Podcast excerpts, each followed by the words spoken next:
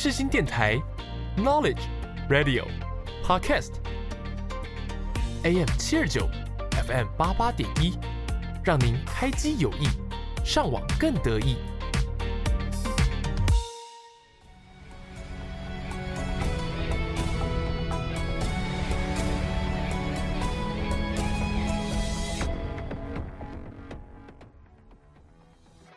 欢迎大家来到影剧历史面面观。你以为这又是一堂催眠的历史课吗？No No No！我们将会使出浑身解数，让你享受影剧，认识历史，一起发现剧中的巧思，讨论时事。就让我们开始吧。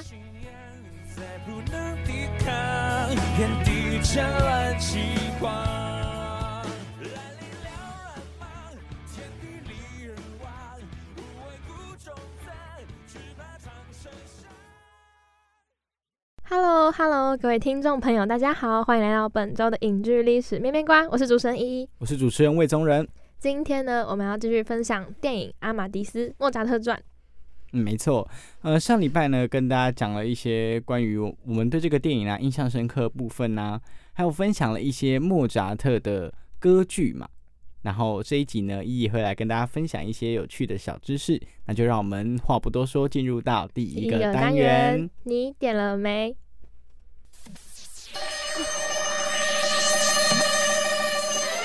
你点了没？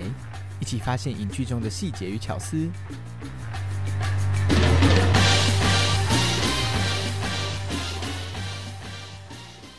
欢迎回到影剧历史面面观，我是主持人魏宗仁，我是主持人依依。我们的节目呢会固定在每周六中午的十二点半，在各大平台还有视新广播电台同时播出。每周四也会定期的更新贴文。哎，周三。嗯，大家有注意到吗？我们 自动把它更新贴文的时间，总之就是周周三或周四啦，我们会更新我们的贴文，然后跟大家预告一下我们当周要跟大家介绍的节目内容。那如果大家有什么疑问、有兴趣的话，也可以在贴文底下跟我们互动。对，欢迎大家来 FB 跟 IG 按赞。那我们的 IG 名称呢是 MSD 底线 History 底线，赶快赶快追踪起来吧。好，那就由我先来跟大家分享我比较印象深刻的部分。嗯，我觉得我自己还蛮印象深刻的有一个点，就是呃，萨列里他有一次想要给莫扎特一些考验，想要刁难他。他不是就是在那个呃，算是迎宾会上吧，想要给他难堪。他做了一首曲子，然后说说要欢迎莫扎特这样子。那结果人家莫扎特一坐下来，马上把这首曲子改成变奏，然后当下的人全部都听傻了，就想说：天哪！这个人也太厉害了吧，连萨列里本人都听傻了。然后重点是莫扎特根本就没有感受到来自萨列里的恶意，而是用这样的方式呢，我觉得他给了一个萨列里重重的一击，重重的回击，让他想说：天哪，这个人怎么会这么优秀？让他觉得自己真的真的不如他。所以这是第一个我还蛮印象深刻的部分，因为借由这个画面，其实你就可以看出。莫扎特跟萨列里他们两个之间的差距跟差别在哪里？好，那呢，这就是我第一个印象深刻的部分。再来呢，就一一来跟大家分享另外一个他比较印象深刻的部分吧。我觉得这部片我很印象深刻的部分呢，就是莫扎特他的妻子的形象塑造，好好看又好甜哦。尤其是他不是都会，他不是他叫莫扎特，不会叫莫扎特，他都叫他的姓氏。Wealthy 很可爱。好了，我就是喜欢老婆这个角色。呃，另外一个还让我比较印象深刻的部分，算是就是那个萨列里吧。他那个时候不是在教堂里面祷告，然后那时候是带到他在疯人院的画面嘛。然后他在跟这个神父诉说关于他的过去。然后他不是说，嗯，我的那个愿望终于成真了。然后下一秒就看到爸爸被噎死，我觉得超红，就超红的，就是他的愿望成真了。就是他想去学音乐，对对对对。然后他爸其实没有很赞成，然后后来就，对，没错，就是我那个时候看的时候，其实没有想到会有呃，就是这个情节设定，我我就是觉得有一点点有趣。我觉得那个节奏抓的很巧妙，对，就是你会觉得其实有点好笑，可是感觉不该笑，但是又蛮好笑的。嗯，你就觉得啊，这就就这样。挂了，然后就开始了他的嗯追求音乐的生涯，所以我其实蛮喜欢他这个点的，因为嗯你整个电影看完，我对这个点就非常的印象深刻，就是哇，居然萨哇居然萨列里这个角色的这个音乐生涯是由他爸爸的噎死展开的，对，所以我觉得还蛮有趣的。嗯，我觉得其他我比较印象深刻就是画面的部分。莫扎特传呢，他就是顾名思义就是莫扎特的一生嘛。那莫扎特他其实是在音乐上有非常大的成就，是个天才。但是我觉得他私底下生活真的是可以用疯子来形容，就是他真的是蛮荒淫无度的，而且就是感觉就是其实是穷困潦倒居多。他生前对，然后觉得天哪，就是我无法理解天才世界，怎么可以有人就是这么不为自己的未来铺后路，然后全新的就是铺在那个音乐创作上，燃烧自己的生命，这其实跟我们科系不谋而合，所以我看的很有共鸣。就是我觉得创作真的是一种燃烧自己生命的东西。那你以后还想燃烧自己生命吗？可能是休息一下，燃一下，休息一下，燃一下。那呢，跟大家分享完我们印象深刻的部分呢，接下来我们就要来跟大家介绍关于影片里面这一个萨列里。因为上一集跟大家讲莫扎特嘛，那相信可能对莫扎特一生大家也略有耳闻，所以今天比较特别是要来跟大家介绍萨列里这一个人。那就让我们进入到下一个单元，有够厉害！一起看历史，说历史，了解历史，有够厉害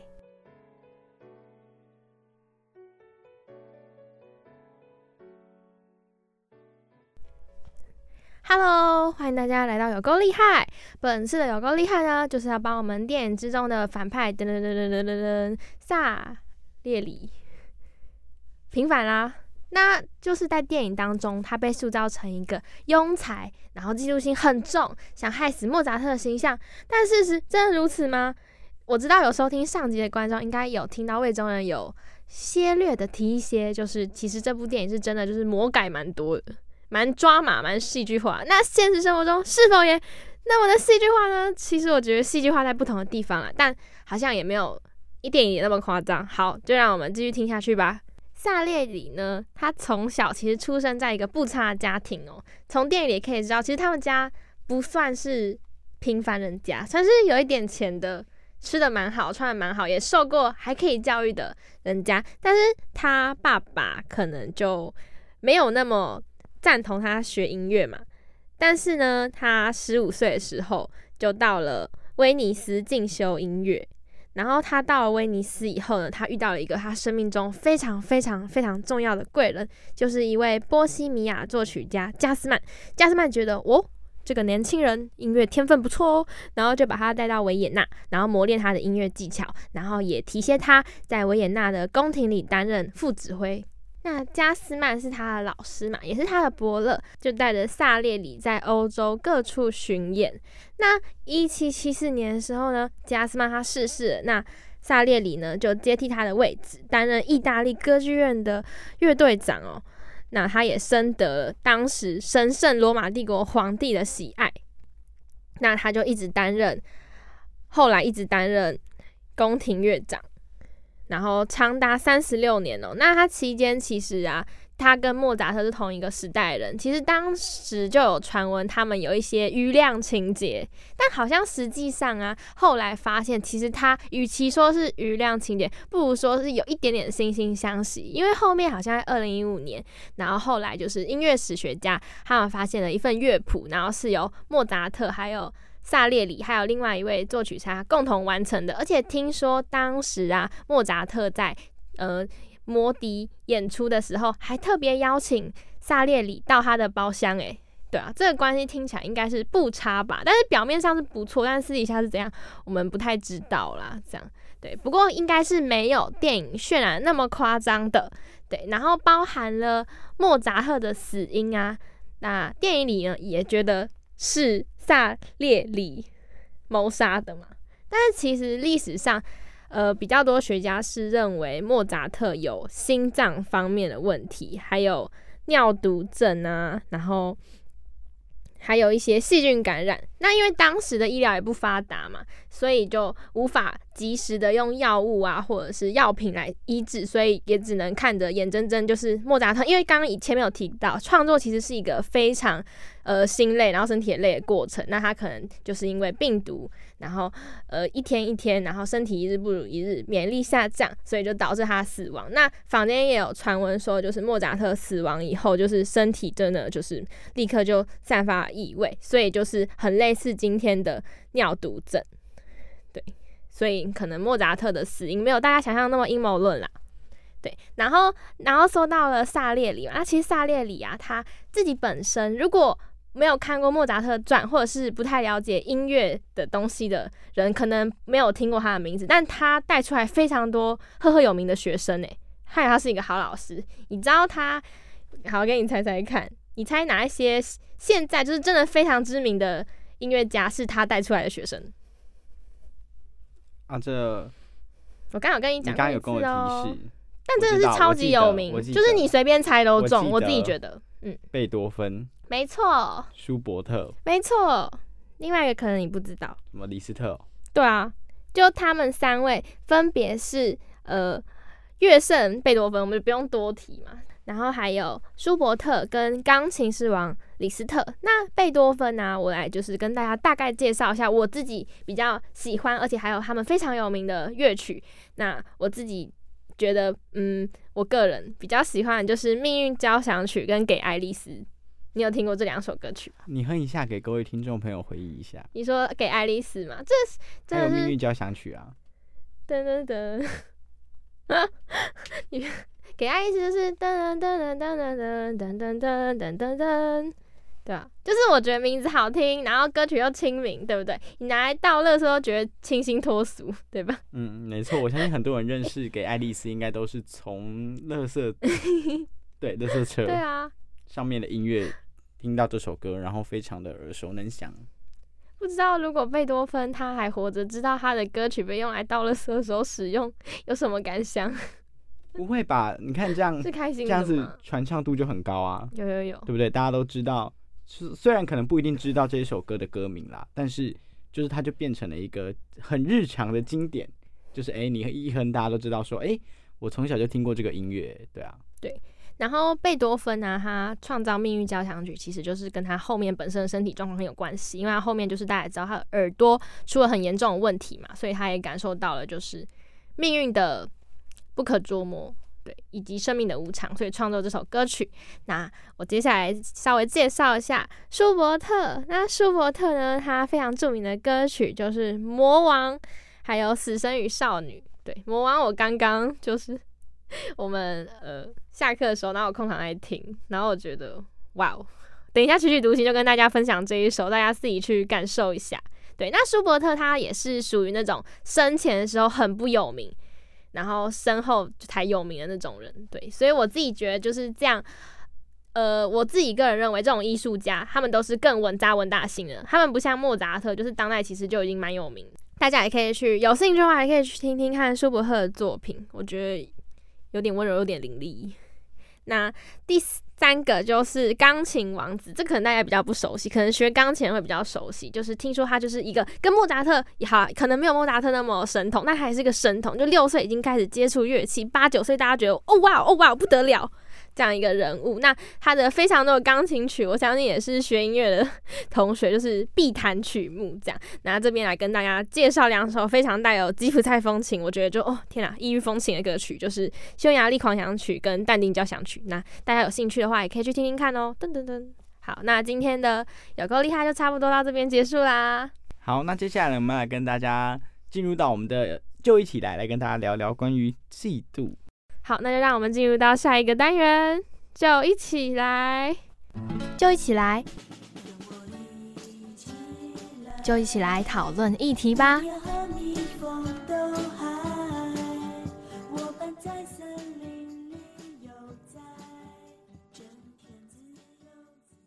Hello，欢迎大家来到就一起来。那本次就一起来呢，我们来跟大家分享一下我们。嫉妒这件事情，对我们对于嫉妒这件事情的想法。好，那呢，呃，我觉得呢，就由我们的一一主持人开始跟大家分享关于他对嫉妒这件事情的看法，或是一些经验跟想法吧。哦，好，我觉得这我最近还蛮有心得，不是说我一直嫉妒别人啦，就是我自己觉得，嗯、嫉妒其实某一种层面是一种，嗯、往正面想是一种激励的方式，就是你是会觉得因为自己。我自己啊，我会觉得是因为我个人不够好，然后他为什么那么好，然后就会有一点点让我触发我往前，然后向上的动力。但后来就是长大以后，我自己觉得我嫉妒这种情绪有变得比较少，就是呃，会转变成崇拜跟羡慕，然后会想说靠近他，然后跟他学习。真的啦，我没有在胡乱，但但我也不是说完全没有这种情绪，只是变得比较少。那我自己啊，对于嫉妒的看法，我想想，嗯，就是，哦、我觉得有时候，其实就像依依说的吧，你有时候看到，可能很多人比你优秀，或是在哪方面真的很强。我觉得最主要、最主要嫉妒这一个点会出自于，像是他刚刚说的萨列里这个状态，就是，呃，莫扎特他就是一个天才，你会觉得说明明就你可能比别人努力，或是你比人家努力好多，但是人家就是比你天生拥有更好的呃基因啊、更好的成就啊等等的这种这种感觉。对，所以我觉得，嗯，这种状态有时候难免会出现吧。但是要我认真回顾，其实我想不太得起来，因为我通常都会觉得。啊啊！我也没差到哪里去啊！这啊 哎、我好羡慕哦。可是这不是贬义耶，我觉我觉得其实怎么说，我觉得魏州人这种个性，我们不可以说他盲目的自信。就是我自己觉得，其实人生如果硬要我选自卑跟自信的话，我会选择自信，因为其实我自己觉得气势很重要。你有没有觉得，其实有时候我们能力不差，但是就是气势差了那么一点，我觉得有时候就会差很多。尤其是像有点类似我们这种要与人接触的科系，就是你有时候其实啊说难听一点，就是我自己觉得，无论你讲的话就是有没有要百分之百正确，其实我觉得没有人讲的话能百分之百确定自己是正确的，几乎啦。那剩下要比的就是气场跟自信，所以我自己觉得自信就是在于我们这种传播科技而言是很重要，所以我自己觉得，嗯，大家就是还是要多多让自己自信起来，就是无论是不是盲目的自信，就就假如说一百趴自信，我们起码要有七十趴了，好不好？对，但是还是要意识到自己的不足，然后去改进，这样。嗯，就像依依说的，其实有时候，嗯，我觉得就调整一下自己的心态，然后努力向别人看齐吧。那如果你真的努力过了，然后也尝试过了，做不到的话也没关系，反正我相信，就是呃，你们大家的身上一定都有比别人更闪亮的地方，这不是鸡汤，这是我由衷的这么认为。然后就像刚依依说的，干嘛一定要比别人闪亮？自己认为闪亮就好了。我没有说，我说我自自己觉得己身上一定有比别人闪亮的地方，我没有说啊需要是自己认为还是别人认为啊。OK OK OK，好，对，大家跟魏中文学习啦，很棒。不用不用不用不用不用不用不用哦，不用哦，好可好可怕好可怕！你会说啊，这为什么你就这样？我还要向他学习？没错，这种心态就对了。各位就是要有这种心态，这自黑自黑，没事。啊，还有就像刚刚依依说的，嗯，我们会从怎么会从嫉妒聊到这里呢？真是真是真会。聊。对，嗯，我觉得就像刚刚依依说的，嗯，在这个科系或者是说嗯现在吧，我觉得大家很容易，因为就连我自己也是一样，当你对这个人形形成了一种呃特有的印象之后，其实到后面就会很难改变。就比方说举例，呃，像你说给人第一印象的气场，嗯或是一个感觉，比方说，诶，我可能因为第一次的合作，觉得这个人做事情很靠谱，即便他之后可能出了一点小差错，我都觉得还好。嗯，然后，但是如果呃合作几次，然后你的这个对这个人第一印象是觉得，嗯，他有一点不靠谱儿，然后你之后他就算是犯了一点小错，可能是什么东西不小心落掉，或者是可能日常生活中的小事，你都会觉得啊，这这个人怎么会这样啊？那种感觉，对，所以我觉得，就像他刚刚说的，嗯，当你由嫉妒这件事情，然后你的心态慢慢正向了之后，你就要把它转化成自己身上的东西，然后让别人对你留下一个比较好的印象吧。你当然没有需要让所有人都对你留好的印象，毕竟这世界上人千奇百怪。好啦，一直在踹我的椅子，他想讲话。没有啊，不是，我只是好奇。那你那观众朋友跟你觉得我是哪一个？啊啊！这 送命题，送命题，我还走得出这个录音室吗？啊这，大家在下面留言猜测。你说你是我讲的哪一种吗？我觉得应该是前面那一种，哪来的自信？啊这都不是，因为投资不在就是刚刚讲的范围之内。嗯，那我来跟大家归类第三种，就是猴子。你才是，就是就是你第一你第一印象对他觉得说啊这个人好猴，然后哪之后有他做什么事情你都会觉得还蛮好笑的。就是如果今天换了一个人做，你可能就觉得还好，然后换了他同样这件事情换他做，你就觉得啊这个真好笑，这就是猴子状态。我无言了，这个人 so 不正经。对，那对，猴子收不正经。好好笑，我要来结尾。反正就是我觉得现代我跟魏忠人状态，我们两个而已啦。就是我们对于嫉妒的状态更多的是把它转换成一种别的想法跟思考，然后还是主要就是提升自己啊。因为其实我自己觉得很多时候自己的事情都忙不完，如果你还花时间跟心思在嫉妒别人，或者是你想弄别人身上，我真的觉得就是太不值得。因为我觉得世界上有好多好多的事情值得我们去探索跟学习哦，对不对？对啊，所以我觉得就这样啦，那就。对，我觉得也不用想太多，但是我觉得有嫉妒也不用觉得就是怎样，我觉得就是人之常情。对，反正就自己调试就好了，偶尔嫉妒就好，不要太长。好，那这次就一起来就差不多到这边啦。那我们进入到下一个单元，曲曲独行。广播世界魅力无限，世新电台带你体验。你现在收听的是世新广播电台 AM 七二九 FM 八八点一，我是陈绮贞。知道吗？想一年吧一年你敢吗本次的曲曲独行呢，要介绍的是刚刚前面提到的舒伯特的《魔王》啊，这首 G 小调的歌曲，应该可以说是歌曲，它其实是有歌词的哦。那它是一首诗歌作为背景的同名歌曲。接下来就让我们一起来欣赏这首《魔王》吧。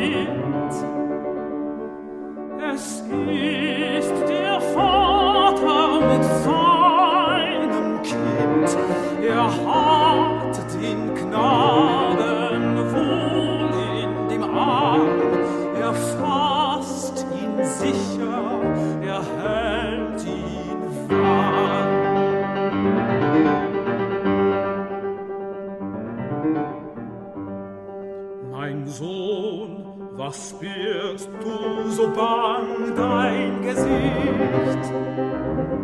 Siehst, Vater, du den Erlkönig nicht, den Erlenkönig mit Kron und Schweif. Mein Sohn, es ist ein Nebelstreif,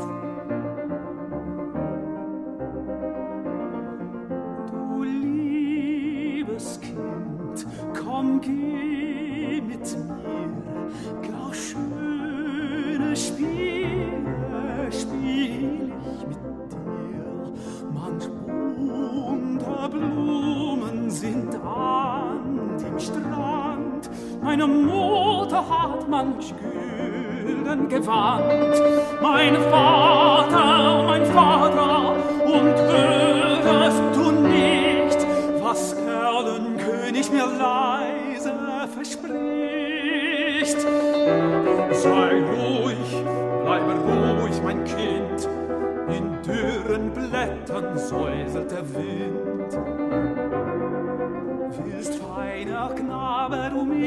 mit mir gehen? Meine Töchter sollen dich warten schön. Meine Töchter führen die nächtlichen Rhein und wiegen und tanzen und singen dich ein. Sie wiegen und tanzen und singen dich ein.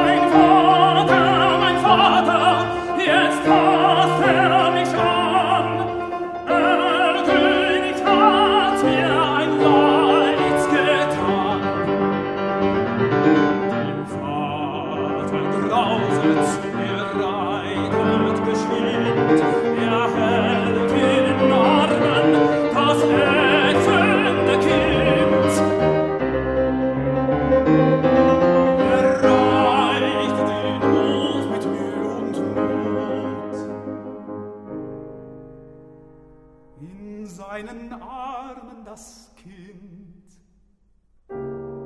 war tot.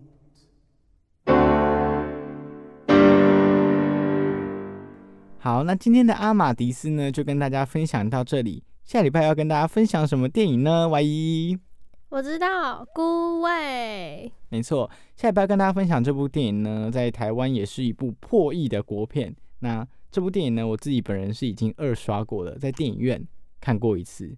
到它到 Netflix 上架的时候，我又再看过一次，完整的从头到尾看过一次。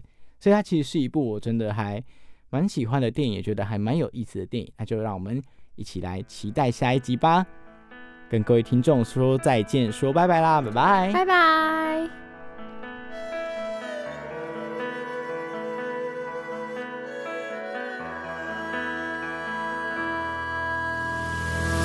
历史的重重叠叠，壁画的判词曲帖，连春草里千丝万缕的情书殷切。如有人穿越千年，平淡之谱来问切，故意奔波如历万川，跃然满世